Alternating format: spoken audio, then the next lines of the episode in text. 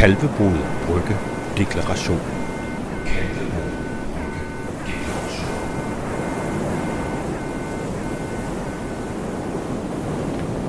Velkommen til den første af i alt seks tv-udsendelser her fra IDAs tv-studie på Kalvebod Brygge. De seks udsendelser kommer til at handle om cybersikkerhed i Danmark, eller måske cyberusikkerhed. Vi skal tale om, hvad der sker i øjeblikket, om der skal gøres noget, hvad der skal gøres i så tilfælde, og hvordan vi kommer videre. Det hele begyndte med en konference i november her i IDAs konferencesal, arrangeret af IDA Militær.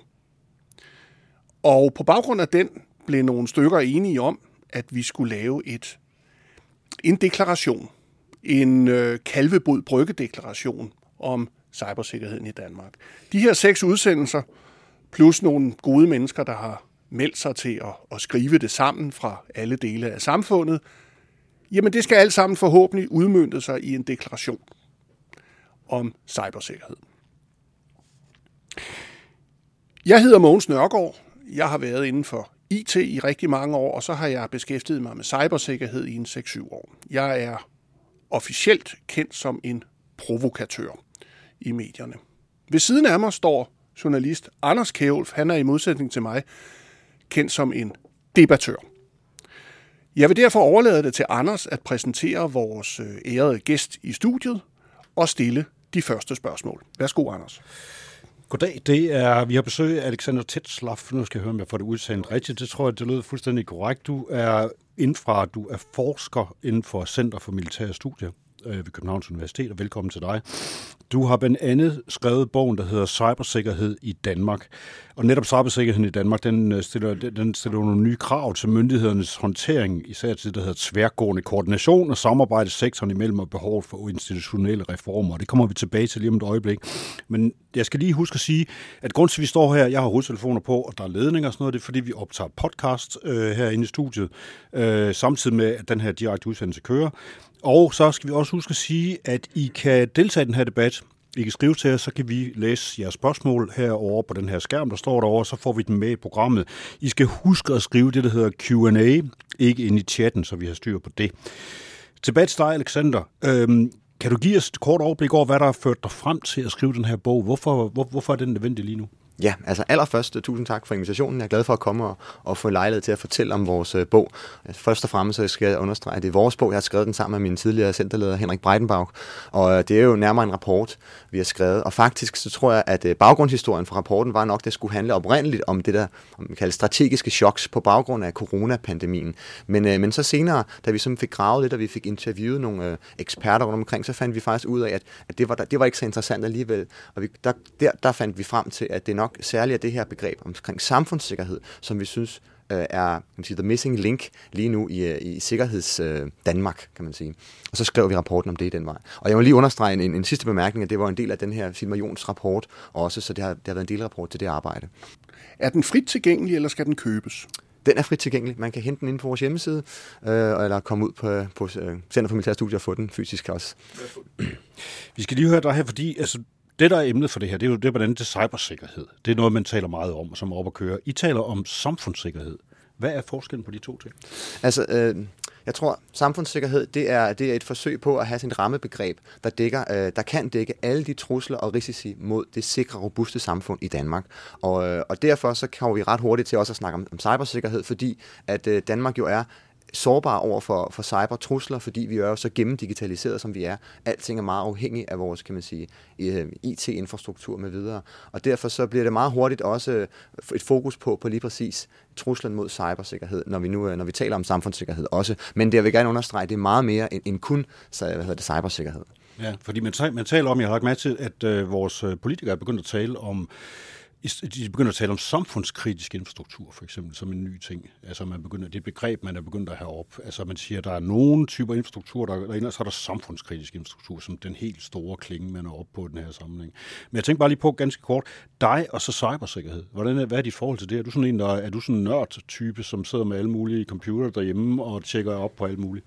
Nej, det er jeg overhovedet ikke, faktisk. Jeg er lidt typen, der, der forventer, at det virker. Når det ikke virker, så løber jeg skriner ned til IT-afdelingen, ligesom alle andre. Men, men samtidig så kan man ikke lade være med at, at, at grave nogle IT-kompetencer op under neglene, simpelthen fordi vi er nødt til det.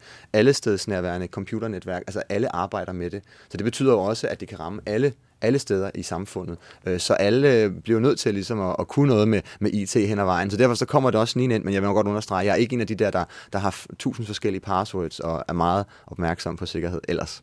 Nå, men altså, men du, du ved dog trods alt, at det eksisterer, og der er noget, du skal ja. holde øje med, at du fiser ja, det ved jeg. Og sørge for, at der er styr på tingene. Og jeg er jo officer af baggrunden, så det vil sige, der får man jo også ind med modermælken, at man skal tænke hele tiden over sikkerhed og, og risiko for ja, kompromitteringer. Så det er jo en del af, af mit DNA derigennem, vil jeg så gerne sige til gengæld. Nogle af de centrale pointer i den her bog, den er, eller rapport, det er, at du, de skriver her, at den sikkerhedspolitiske udvikling bør føre til gentænkning af det sikre og robuste i Danmark med udgangspunkt i begrebet samfundssikkerhed. Og bare lige for at vende tilbage til det igen, vi, taler, vi har talt meget om cybersikkerhed allerede, du taler samfundssikkerhed. Hvad er den store forskel? Jamen, samfundssikkerhed er, øh, cybersikkerhed er en del af samfundssikkerhed, men samfundssikkerhed er faktisk et forsøg på at dække, kan man sige, alle de udefra kommende trusler mod Danmark, som jeg også sagde før. Så det handler, det handler både om, om fysisk sikkerhed, det handler også om, om mental robusthed i befolkningen, sådan så man, øh, man imødegår, hvad hedder det, øhm, påvirkningskampagner og alt sådan noget ting. Så det er faktisk lidt en uh, grund til, at vi godt kan lide begrebet og prøver ligesom at rammesætte det, det er for at skabe en, en holistisk fortælling, rammefortælling om alle de trusler, der er mod Danmark, hvordan vi kan imødegå dem. Og derfor kommer samfundssikkerhed i, i vores rapport meget, meget hurtigt til at handle om, hvordan vi så organiserer os smartest. Og det er derfor, jeg tror, at nogle af mine, vores hovedkonklusioner det er, hvordan kan vi øh, opbygge et, et sikkert og robust samfund, som øh, imødegår de nye typer af trusler, vi har, blandt andet hybrid krigsførelse. Nogle af de ting her, som vi ved, for eksempel russerne er meget opmærksomme på at anvende imod os. Hvordan, hvordan gør vi det på en smart mulig måde? Og der, der har vi så undervejs i, i, den, i den argument øh, der har vi så, øh, der kigger vi lidt historisk tilbage og siger, efter 9-11, der skete jo en, en omkalfatring på nogle områder i, i dansk, øh, inden for dansk sikkerhed, blandt andet med Center for Terroranalyse, øh, som blev oprettet som et samarbejde mellem, hvad hedder det, forskning, øh, hvad hedder det, FE og PET, for ligesom at, at, at imødegå den nye trussel, der var cyber. Og så rammer Krimkrigen, og nu har vi så en, en krig i Ukraine. Så stille og roligt, øh, og derudover i mellemtiden har vi også haft en coronapandemi. Alle de her ting, de, øh, vi, der, der er vores pointe med rapporten, det er, at vi har sagt, at vi har, sådan, vi har taktisk tilpasset os de enkelte udefrakommende trusler, men vi mangler en samlet strategisk adressering af alle truslerne på en gang. Og det her begrebet samfundssikkerhed kan være en løftestang til ligesom, eller starte den debat om, hvordan gør vi det så smartest. Så, så, så faktisk har vi prøvet at lave det der historiske øh, forarbejde for ligesom at vise, hvor vi er i dag, og hvorfor vi så har behov for det. Og jeg skal også lige en sidste bemærkning, så skal jeg nok få ordet igen. Det er jo, at det er jo ikke et nyt ord i, uh, som sådan. Det er et ord, vi har lånt fra, fra, fra, fra Norden. Altså uh, Norge og Sverige arbejder med det. Finland arbejder til en vis grad også med det. Så vi lader os bare inspirere vores nabolande og tror, at det kan hjælpe os til at blive bedre i Danmark. Ja, mm. altså lige præcis det her, men du, du, siger, men sådan noget som, du siger netop sådan noget som coronaepidemien, det er også noget, som, som man inddrager i det her. Ja, fordi at, øh, det er jo også, det er jo også, har også været et enormt, kan man sige, en, øh, et, et, et strategisk chok, som jeg også brugte ordet før, øh, i forhold til, til hvordan vores sam, hvor sårbart vores samfund er. Øh, så, så, jeg, så jeg synes, derfor kommer vi også til hurtigt at tale om beredskab og øh, sektoransvar, og mange af de ting, som jeg også ved, Grønnegårdsrapporten har, har, har, hvad hedder det, har adresseret, altså den her rapport, hvor man kiggede på, hvad, hvad, hvad skete der under coronapandemien. Øh, og, og derfor så er det også en del af det. Øh, men det vi illustrerer om, synes jeg meget fint, at samfundssikkerhed er, er alting på én gang. Øh, så det, det, det er ikke en nem, nem øh, problemstilling, vi står med her, men netop derfor tænker vi, så er der behov for måske et nyt begreb til ligesom at starte den løsning af de problemer. Ja. Bare lige, altså jeg skal også lige huske at gentage, at vi vil gerne have spørgsmål ind, hvis I sidder derude øh, og, og laver, sidder der og kigger på det her, og har mulighed for, at der er noget, I gerne vil spørge om, så kan I øh, skrive det ind i det, der hedder Q&A-afdelingen af, af, af chatten, hvor I sidder. I må ikke bruge chatten, I skal bruge det, der hedder Q&A, for ellers går, det, går der ged i det her. Vi tager lige bare den næste af, af jeres pointer, det er, øh, der, der skriver I blandt andet, Danmark har løbende tilpasset sig øh, de enkelte udefra kommende trusler mod samfundet, men har ikke foretaget en samlet strategisk tilpasning til de grundlæggende forandrede sikkerhedspolitiske vilkår. Ja. Kan du prøve at forklare, du siger det her med, at vi har løbende tilpasset os de enkelte udefra kommende trusler mod samfundet. Der går ud fra, at du tænker på for eksempel, øh, det kunne så være coronaepidemien eller et eller andet andet, men vi har ikke lavet et samlet billede. Nej, øh, og det er fordi, at, at blandt andet, øh, især med hybrid krigsførelse, som jo netop er kendetegnet ved at gå på tværs af kendte skæld og så videre, og, og ramme måske lige limningen der, hvor, vi, hvor man er svagest for at bruge det billedsprog, jamen så har vi, har vi brug for at, øh, at gentænke måske måden, som vi så tilgår sikkerhed på i Danmark. Og blandt andet, som jeg nævnte før, cybertrusler, fordi de jo sådan har en særlig karakter. Og, og her der bliver det meget hurtigt et, et organisatorisk problem, fordi at, at det jo flyder ind mellem forskellige ansvarsområder. Hvem er det? Er det PT? Er det FE? Er det Center for Cybersikkerhed? Er det, er det det nye ministerium, der kommer? At skal der være et nyt IT-ministerium? Hvordan, hvordan skal vi samlet øh, løse den her problemstilling? Og der i kommer også en pointe, synes jeg, som er værd at tage med, at, at det handler ikke kun om statslige og offentlige institutioner. Det handler i lige så høj grad om, at vi får private og i virkeligheden også civilsamfundet ind over det her. For vi er jo alle sammen, kan man sige, hver især det svageste led, øh, når vi skal tænke sådan holistisk sikkerhed i Danmark. Og derfor så, så tror jeg, at det, det, det, det, det pointe skal man huske at have med, når vi taler om det her. Det er, det er en af vores øh, bidrag til debatten også med rapporten. Ja, og, der, og det, det, der mangler, det er det, der hedder altså en samlet strategisk tilpasning, som vi siger. Altså ja. en eller anden form for fælles strategi, kan man sige. Hvor man ja, strategi, eller i hvert fald en, en, øh, finde ud af, om, om den måde, vi, vi, vi håndterer problemer på, er den rigtige. Om det er de, om de, er de rigtige folk, der taler sammen, er der de rigtige snitflader mellem de her mange sikkerhedsmyndigheder, vi har. Altså Justitsministeriet, Forsvarsministeriet som de to store, Statsministeriet, tæller vi sammen på den rigtige måde. Og jeg ved godt, vi kan også tale anbefalinger senere, men, men det er sådan meget, hvordan vi egentlig løser problemerne, hvordan taler vi sammen om det, og har vi de rigtige strukturer. Jeg skal lige sige, at der er kommet et spørgsmål øh, fra Maja. Hun spørger, hvad var titlen på rapporten? Den hedder Samfundssikkerhed i Danmark. Så er den på plads. I taler om det næste, at sådan, det, sådan det, det overordnede ting, som er i rapporten, der I skriver, at det her samfundssikkerhedsbegrebet tilbyder en mere tværgående og dermed strategisk adressering af sikkerhedspolitiske udfordringer i en hjemlig ramme. Ja. Og det er vel, øh, så er det, man er nødt til at spørge og sige, hvad skal der være i sådan et samfundssikkerhedsbegreb? Altså, hvad, hvad, hvad skal der til? Hvad skal det indeholde? Ja, jeg, jeg indrømmer, at det kan ret hurtigt blive ret fluffy begreb, fordi det ligesom er, er kan også blive måske en tom betegner. Fordi hvad vil det sige? Det er jo alting og ingenting på samme tid. Men, øh, men hvis vi så kigger på vores øh, nabolande, så har vi i hvert fald set, at de har oprettet nogle, nogle myndigheder. Lidt som vi har Beredskabsstyrelsen, så har de DSB og MSB i Norge og Sverige, som er meget større styrelser med mange flere ressourcer og har et helt andet ansvarsområde for ligesom at ligesom samle og håndtere både cyberhændelser, øh, katastrofer, hvor vi har Beredskabsstyrelsen, øh, hvad hedder det, også, kan man sige, det vi, det vi i rapporten også taler om som aktørtrusler og ikke aktørtrusler, altså det vil sige klima, en ikke aktørtrussel, eller en aktørtrussel i form af spionage fra, fra Rusland eller Kina, eller hvad det nu kunne være, det, øh, det, det adresserer hele spektret på en fornuftig måde.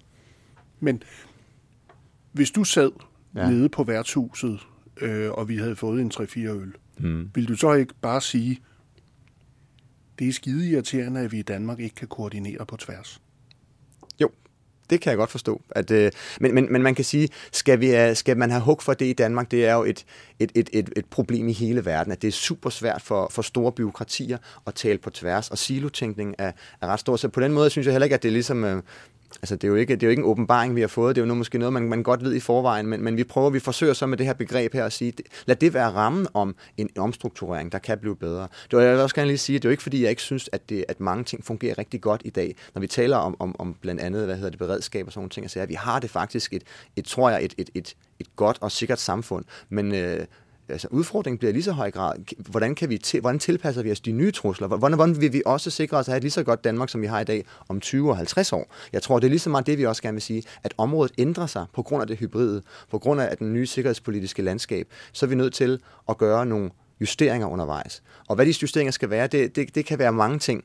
Øh, og det, det er heller ikke måske op til mig at gøre. Jeg tror virkelig bare gerne, vi vil starte den debat om, hvis det skal være, hvis vi skal justere, kunne vi så gøre det med, med udgangspunkt i en lidt mere bredere tilgang til alle trusler mod Danmark, kvæg samfundssikkerhed. Ja, mm. altså vi lever jo, altså, man, som vores politikere stort set siger konstant, når de, fra de står op om morgenen til de går i seng, vi lever i et af verdens mest digitale lande. Ja. Er det ikke cybersikkerheden, der skal have højt prioritet? Og vi har også tillid til hinanden.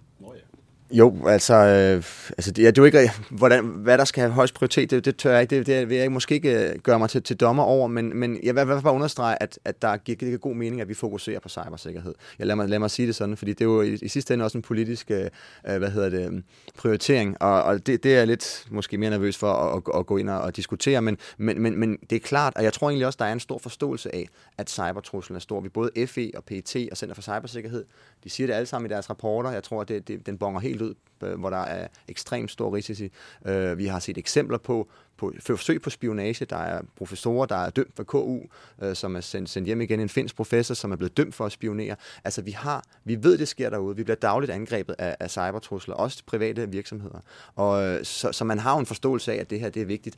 Og prioriteringen af det, det, det er selvfølgelig så altid en udfordring. Så du siger, vi har en samfundssikkerhed, vi skal tænke på, mm. og inden for den er cyber usikkerheden mm. en meget stor faktor i forhold til de andre Ja, altså det, det, det, er, det er i hvert fald en ret stor del af Vi, vi synes, det er en central del af det. Jeg tror også, at vi skriver et eller andet sted. Det er en, det er en central del af problemstillingen, fordi at, at, at det her, vi ser, at man især kan gøre brug af hybride, øh, hvad hedder det, subversive teknikker, kalder man det, fra andre stater på at undergrave vores samfund.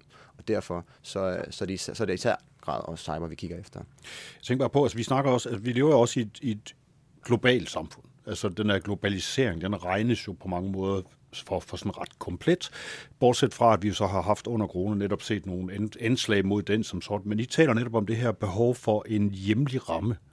Altså, hvordan kolliderer det? Altså, er I ikke lige så dybt afhængige af, at vi fungerer i nogle internationale sammenhæng?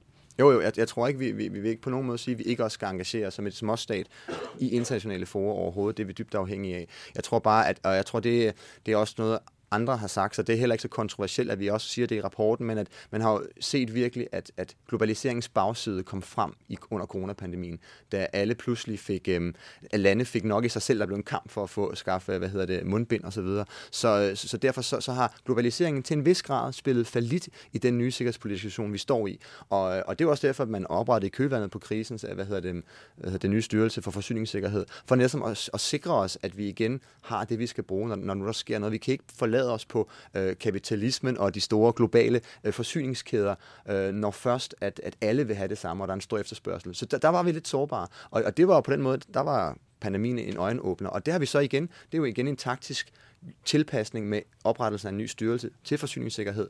Men den samlede strategiske justering, altså det, der måske stadigvæk udstår. Ja, altså noget af det, lige her mod, altså det, lige om lidt så overlader ordet til, til Mogens Nørgaard, men jeg tænker bare på, hvis du nu skulle komme øh, det her program, det handler om den her ideen om, at vi skal lave sådan en kalvebrud brygge-deklaration. Mm. Hvis du nu skulle komme med nogle bud til vores politikere, altså noget, de ligesom ser, skal, noget der skal, skal gøres inden for, hvad, hvad skulle det så være? Øhm, noget, der skal gøres. Øhm, jeg, jeg, tror, jeg tror mere, jeg, jeg, jeg vil sige, at... Øhm, at, at, at borgerne også spiller en vigtig rolle i forhold til at have et mindset for en, en, en, en sikkerhedsforståelse. Jeg tror det er også noget, det vi taler om, at, øh, at, at der er behov for, at alle myndigheder, ikke kun sikkerhedsmyndigheder, som er vant til at have en sikkerhedsforståelse, du spurgte også til min øh, sikker cybersikkerhedsforståelse før privat, øh, den er måske højere end mange andre, fordi jeg beskæftiger mig med det, jeg gør, fordi jeg er officer, men, øh, men vi har brug for at hæve niveauet for alle, øh, alle borgere, en awareness omkring det her, fordi det er jo, som jeg siger, den enkelte borger, der er det, der er det svageste led. Så, så jeg tror måske, at, at et særligt mindset øhm, for, for alle i, i samfundet, ligesom man har lidt i, øh, i Finland, hvor, hvor, hvor det i højere grad gennemsyrer hele samfundet af truslen fra Rusland, som er så eminent hele tiden. Så de har, øh, de, det gennemsyrer deres samfund. Og det gør på mange områder Finland, tror jeg, til et meget, meget mere robust land, også hvad angår cybersikkerhed, fordi man har, man har en anden bevidsthed om det. Den bevidsthedsliggørelse, tror jeg, kunne være fin, et fint udgangspunkt at starte, og det kræver noget, tror jeg, noget politisk opmærksomhed rettet mod os alle sammen. Det, er virkelig, det, det du virkelig taler for, det er skal man sige, et mere militært mindset, også blandt den almindelige befolkning, at man ligesom tænker på, at man også befinder sig i en verden, der er fyldt med fjender. Ja, militært mindset, det synes jeg, det, det kan godt blive lidt farligt, fordi jeg egentlig så, så vil jeg heller, for det første ikke tale det op, og for det andet, så tror jeg også, at man skal passe på med det der med militarisere noget. Det har også en lidt negativ klang, men, men, men vi skal heller ikke mere end 40 år tilbage, 30 år tilbage, en generation tilbage, før vi alle sammen var i den kolde krig, og jeg ved ikke, om I husker det, men, øh, men mine, mine forældre i hvert fald husker, hvordan det var, og det var en, en, en overhængende trussel i samfundet, som man levede med. Det har vi lidt glemt i de øh, kan man sige, glade 90'er og 0'er, den paradisiske periode, kalder jeg det som regel. Fordi at, øh, at, at der, for, der forsvandt truslen mod, mod Danmark, og, og der forsvandt også en, en, den her sikkerhedstænkning, som jeg nok hellere vil kalde en militær tænkning, en sikkerheds... Øh, omsorg for samfundet, den forsvandt lidt, og den skal vi til at genopfinde på mange måder. Og det, øh, det der begreb kan være en, et hjælpebegreb i den rejse. Jeg har en øh, finsk ven, Thomas Pystinen, mm. som sagde til mig for 10 år siden, jamen her i Finland siger vi jo, at alle generationer skal slås mod russerne. og det mindset øh, havde vi vel dybest set også under den kolde krig. At, øh, vi vidste jo godt, det kunne ske. Vi vidste godt, der ville komme atomangreb på København og et par mm. hundredtusind døde. Og det levede vi med. Øhm, I dag synes jeg jo, at det er meget, meget svært at, at, at, at forvente folks tankesæt til, at der er reelle trusler derude, og at der kan øh, ske noget. Hvis der nu skete noget i dag, lad os sige et begrænset angreb fra russernes side på, på en havn øh, på Bornholm, hvem ville så tage sig af det, tror du? Altså, hvilken enhed ville koordinere indsatsen og aftale, hvad der skulle ske som nation? For først og fremmest, så, så det, tror jeg ikke, det er et sandsynligt scenarie, men, men stadigvæk lad, lad os blive i tankegang. Hvad, hvad, hvad sker vi, hvis der, hvis der sker en eller anden kritisk hændelse? Jamen, så har vi jo et, et helt, vi har et helt sådan et, et NOSTEN, den nationale operative stab, vi har et helt beredskabs øh, regi, regime, vil jeg kalde det, som træder i karakter og begynder at arbejde, når der sker noget. Det skete jo også under corona, der blev, der blev det også iværksat. Så, og, øh, så det viser sig også, at, at vi, har, vi har nogle redskaber også i Danmark som samfund, der ligesom kan håndtere trusler. Men i det konkrete tilfælde der, der, øh, der, der, skal, der er der nogen, der skal håndtere den, den, kan man sige, den rent militære del af, af problematikken. Og der vil Danmark nok være fokus på at, at få de andre NATO-lande med, så ikke vi står alene mod den russiske bjørn. Og så er der samtidig så også alt det praktiske, der foregår på jorden, er der, er der kommet, er der til skadekommende osv. Så det bliver en stor indsats, og den indsats bliver naturligvis tværsektoral, altså mellem mange forskellige civile, private, militære øh, enheder. Den skal koordineres, og så er vi tilbage ved samfundssikkerhed. Så hvem koordinerer det? Lige det der, det, det tror jeg, det vil nok blive koordineret i, i den nationale operative stab, når sådan noget sker, tror jeg. Hvor Forsvarsministeriet også med, og Forsvaret også sidder med. Og så koordinerer man det. Øh, den, den, militære, den militære del bliver så nok koordineret øh, særskilt i Forsvaret eller i ministeriet, hvor det, hvor det, hvor det, hvor det bliver løst. Det vil så være en operativ mission, man skal ned og, og løse nogle ting på. Men, men som sagt, det er meget, det er meget hypotetisk. Øh, vi tør ikke sige, hvordan det præcis vil foregå. Og man kan sige, der er en, en, øh, en seer, der har spurgt, John, ja Hvordan synes du, samfundssikkerheden og herunder også cybersikkerheden bør organiseres i Danmark? Altså, du må gerne drømme nu. Ja, altså nu, så kan vi komme ind på de der lidt mere konkrete anbefalinger, vi kom i rapporten, fordi at, øh, og tak for spørgsmålet, John, øh, fordi som sagt sidder jeg jo ikke med, med den viden, der gør, at jeg kan præcis sige, hvad der er. Men, men, men selvfølgelig har vi, har vi ravet lidt til os i, i vores, kan man sige, øh, research af det her. Og noget af det, man i hvert fald kunne tale om, det er, er der behov for et, et, et nyt et udvalg i, i Folketinget, eller i hvert fald en, en struktur på, kan man sige, på Folketings parlamentsniveau, hvor man kan uh, hive forskellige, uh, hvad hedder det, samle uh, udvalg fra forskellige... Uh, ja, for typer. du har et andet ord end udvalg, når noget skal gå på tværs.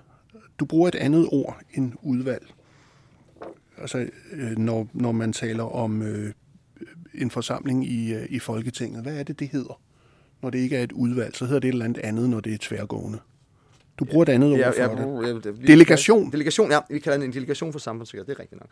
At, øh, at, at man på, på folketingsniveauet øh, kunne, kunne, kunne lave en delegation, eller i hvert fald samle nogen på tværs, som ligesom kunne, så man kunne få adresseret problemstillingen det rigtige sted, i de rigtige forer til at starte med. Det er den ene ting. Det, det, og det er, den, det er på det man kan sige, parlamentariske sted. Så kunne man også i regeringen kigge på, om vores sikkerhedsministerier skal rykkes tættere sammen, Justitsministeriet, Forsvarsministeriet, skal der være noget på tværs, en taskforce, der er mere eller mindre øh, konstant. Det er også en, en organisation organisatorisk justering, som kunne, kunne hjælpe, tror jeg, på at, at få koordineret. For eksempel, lad mig give et, konkret eksempel. Hvis der sker en, øh, et, hvad hedder det, et uheld på, på Storebæltsbroen, hvor, hvor et, et tog vælter, eller der springer et eller andet i luften, eller et eller andet, som øh, måske, måske ikke er, er henførbar til, til en, en ekstern, en fremmed magt. Øhm, så uanset om det er det eller ej, så starter Beredskabsstyrelsen med at løse det, det, der foregår på jorden, og der kommer ambulancer og alt det her. Det her, det her krise katastrofeberedskab træder i karakter. Men samtidig er der jo også behov for, at man med det samme prøver at gribe den fortælling om det, om den her øh, ulykke her, sådan så man for eksempel imødegår øh, russiske forsøg på at bruge det til propaganda mod os, eller på at undergrave tilliden til, til staten eller, eller samfundet. Så, så den, den øh, det, det skal håndteres af nogle andre et andet sted med et andet ekspertiseområde. Og på den måde så ser vi, hvis vi, hvis vi undgår, at det, det hybride øh, hedder det, udnyttelse af hændelser i Danmark, så kræver det en meget, meget bredere tilgang til løsningen af det. Og, og det tror jeg, at samfundssikkerhed kunne være med til ligesom at hjælpe på den forståelse. Men, og nu skubber jeg lidt, øh, provokerer lidt, det er jo mit job her i livet. Øhm, det lyder som om hele tiden, at vi har en national operativ stab, Nosten. Vi har øh, øh, måske på et tidspunkt en delegation, vi har nogle udvalg. Og det er alt sammen venlige mennesker, gode mod varmt klædt på, som gerne må henstille sig andre om at gøre noget, men ikke rigtig har den overordnede kommando og kan sige, nu skal I gøre det der. Over i forsvaret, over i Rigspolitiet, over i Beredskabsstyrelsen. Er det korrekt forstået? Altså, det er jo klart, at det, det du spørger til, det er jo, det er jo hvad hedder det, ansvar og beføjelser også i virkeligheden. I hvor høj grad kan, kan, nogen, kan nogen rent faktisk få ud, udført noget, øh, har magt til at gennemtrumfe det.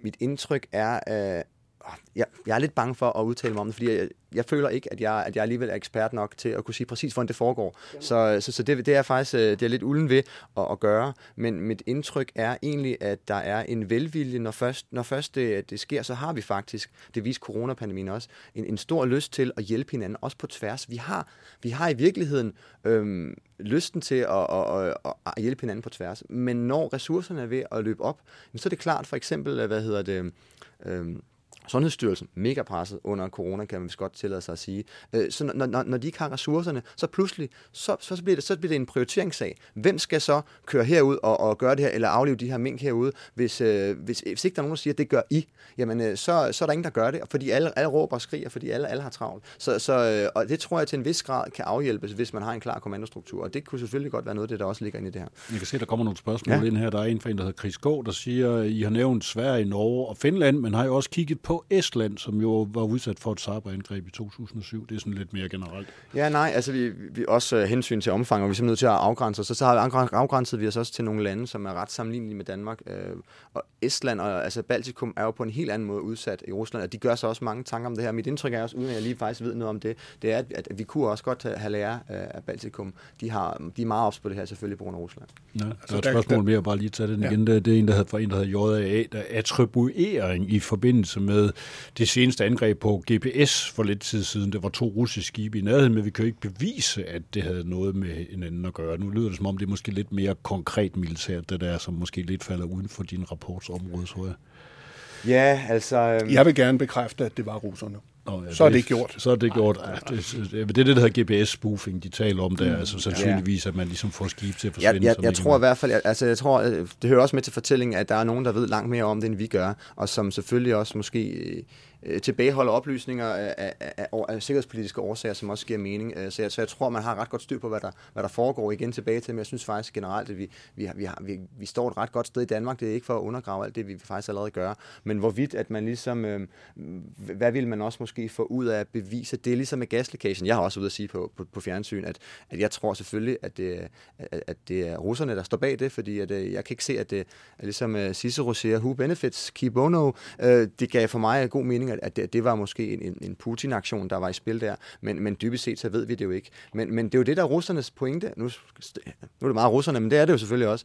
Det er jo også det pointen med det hybride, det er at skabe uklarheder om, om det var dem, om det var bevidst eller ej, om de gjorde det med vilje, eller hvad. Fordi så kan vi bruge tiden på at diskutere det, ligesom vi diskuterer helligdag, øh, hvad hedder det, i politik lige nu, og så glemmer man måske at, at, at og så, og så tage konsekvensen af det. Så, så det ligger i hybride, og det skal vi kunne håndtere.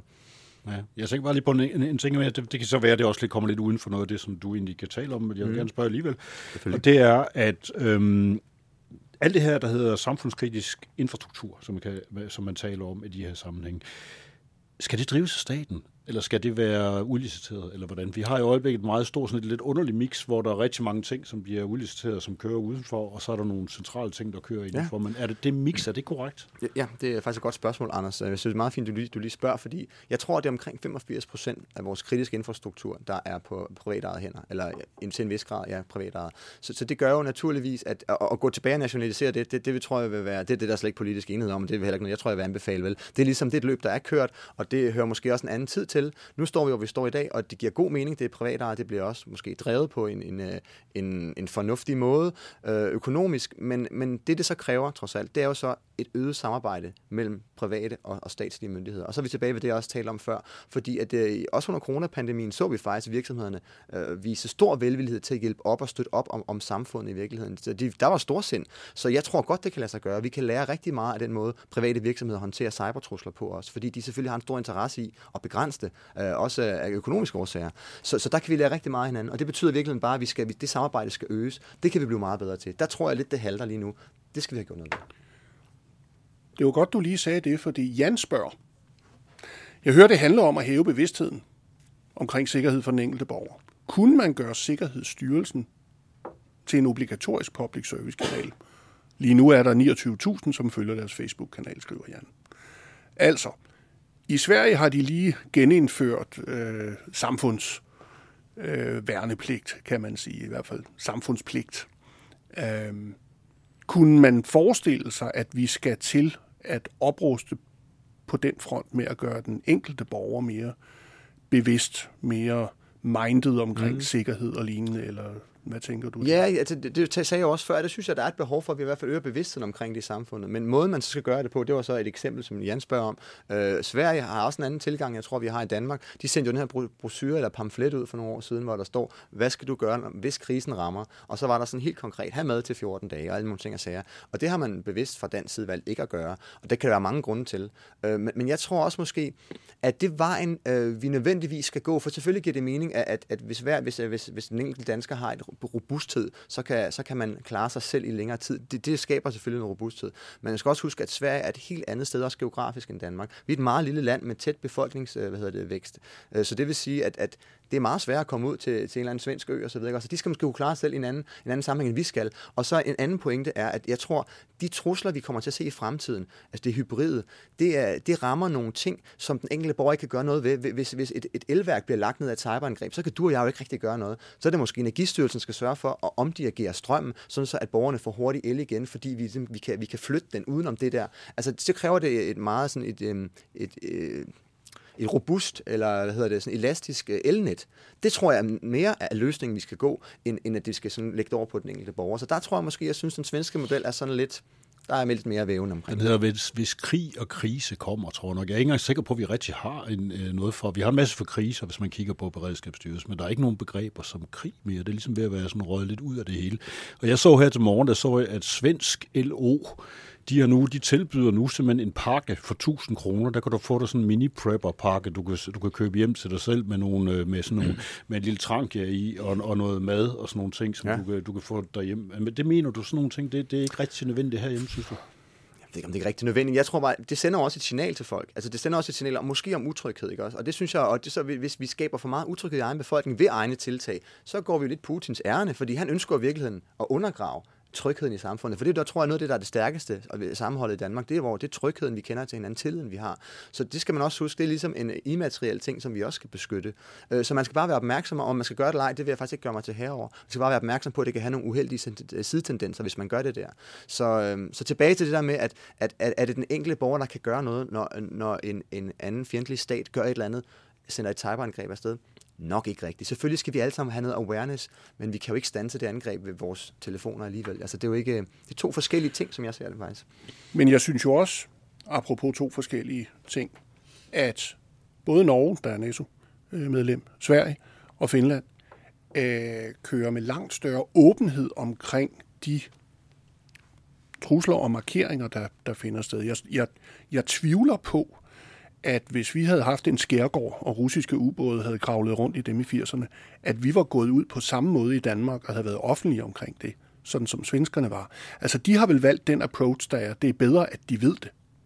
Mens vi tænker, ah, det er bedre, at de ikke ved alt, hvad der foregår.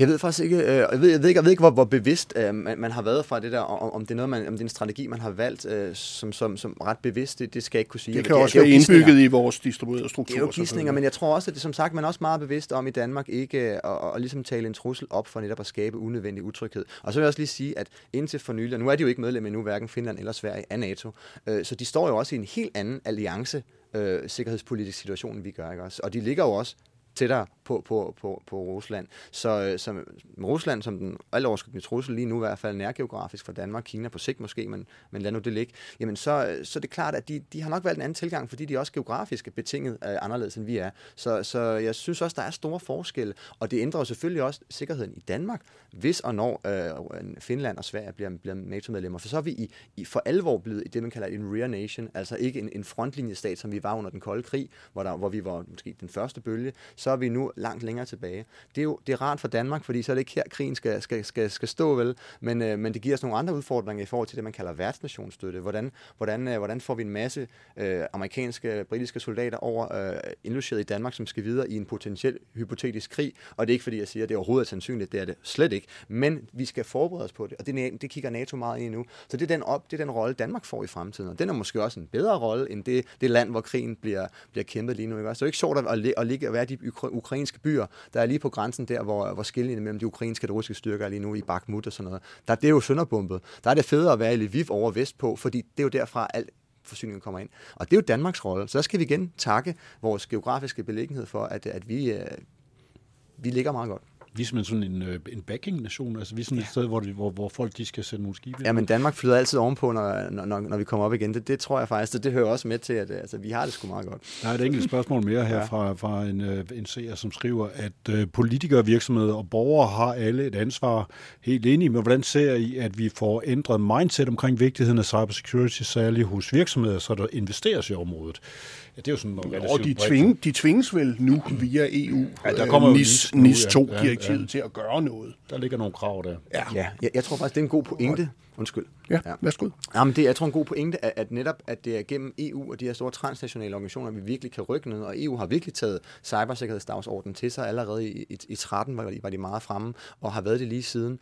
Og NATO og EU arbejder også godt sammen på det område her, fordi EU netop har nogle andre muligheder lovligt, altså legalt til ligesom at kunne, hvad hedder det, netop påtvinge øh, medlemslandene øh, og tage ansvar for sikkerhed. Så, så jeg tror faktisk, EU er i langt højere grad, altså i, i høj grad også løsningen på de her udfordringer her med, hvordan man ligesom tvinger folk til det. Det vil være primært via lovgivning, tænker jeg. Og det besvarer faktisk spørgsmålet, der kom ind fra en anden anonym, nemlig, øh, hvad er tankerne, hvad er, hvad er vores tanker omkring NIS 2-direktivet? Og jeg må også bare sige, som, øh, som øh, person, jeg synes, det er fremragende, at øh, de tvinges til det. For det sker ikke frivilligt, på trods af de store mærskangreb og andre ting åbenbart, at folk for alvor øh, gør det. Men vi står vel stadigvæk tilbage med de ting, I påpeger om koordinerende tiltag og organer, der skal etableres for, at vi får det mere strømlignet. Ikke? Ja, lige præcis. Ja.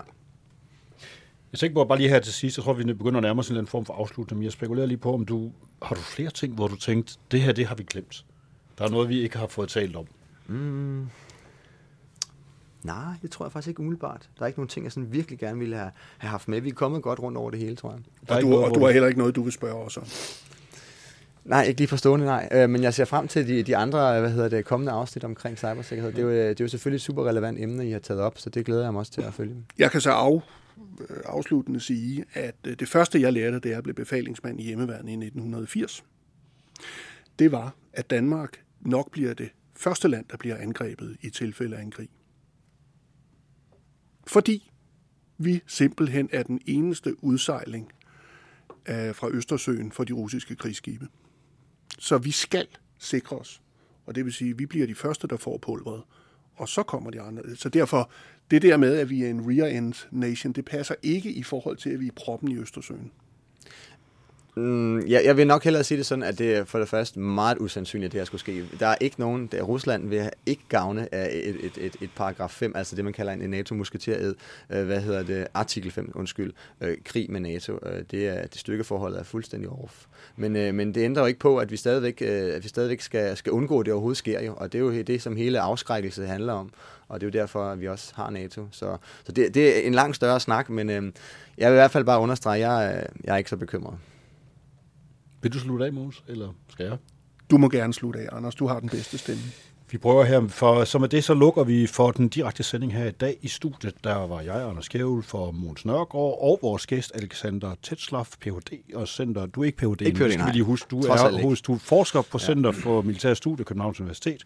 Uden for studiet med en computerfilm med spørgsmål, der sidder John Foley fra Ida Militærteknik.